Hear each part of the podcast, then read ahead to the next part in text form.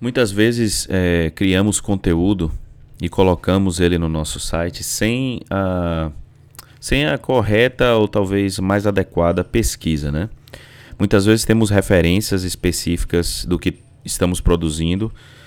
Por exemplo, se estamos produzindo algum conteúdo para o nosso público-alvo, né? Se é fornecedores nesse, nesse, nesse caso, precisamos de fatos, precisamos de mais do que um conteúdo que é criado originalmente, que a gente está produzindo mesmo, que vem de nossa própria experiência, se vamos utilizar algum tipo de estratégia para colocar esse conteúdo uh, e utilizarmos alguns exemplos ou colocarmos alguns fatos que aconteceram e exemplos e tal, tudo isso tem que ser muito bem, é, muito bem colocado.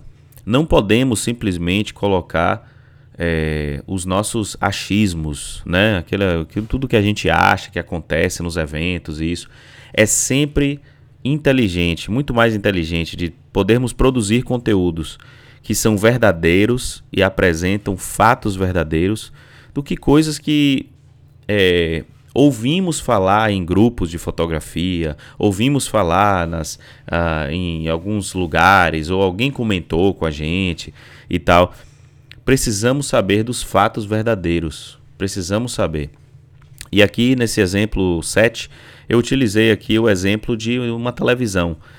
Normalmente, quando estamos ouvindo o Jornal Nacional, o jornal no local, por mais triste que seja a realidade da falsidade desses jornais, uh, uma coisa é certa. Uh, se o jornal ele tem muita, muita coisa que não é verdade, muitas muitos fatos que não foram é, adequadamente pesquisados antes de serem publicados, a gente começa a desconfiar né, das verdades, a gente começa a desconfiar daquelas coisas que estão sendo apresentadas a nós. Então, uma das coisas que eu falaria para vocês é de tomarem cuidado com o que a gente ouve e, e se a gente quer incluir alguma coisa dentro dos, dentro dos, uh, dos nossos artigos, que sejam verdadeiros, que sejam artigos que realmente as pessoas possam se identificar com isso, possam ser coisas que elas já experimentaram, possam, possam ser coisas que elas vão ter a referência certa, correta, entendeu?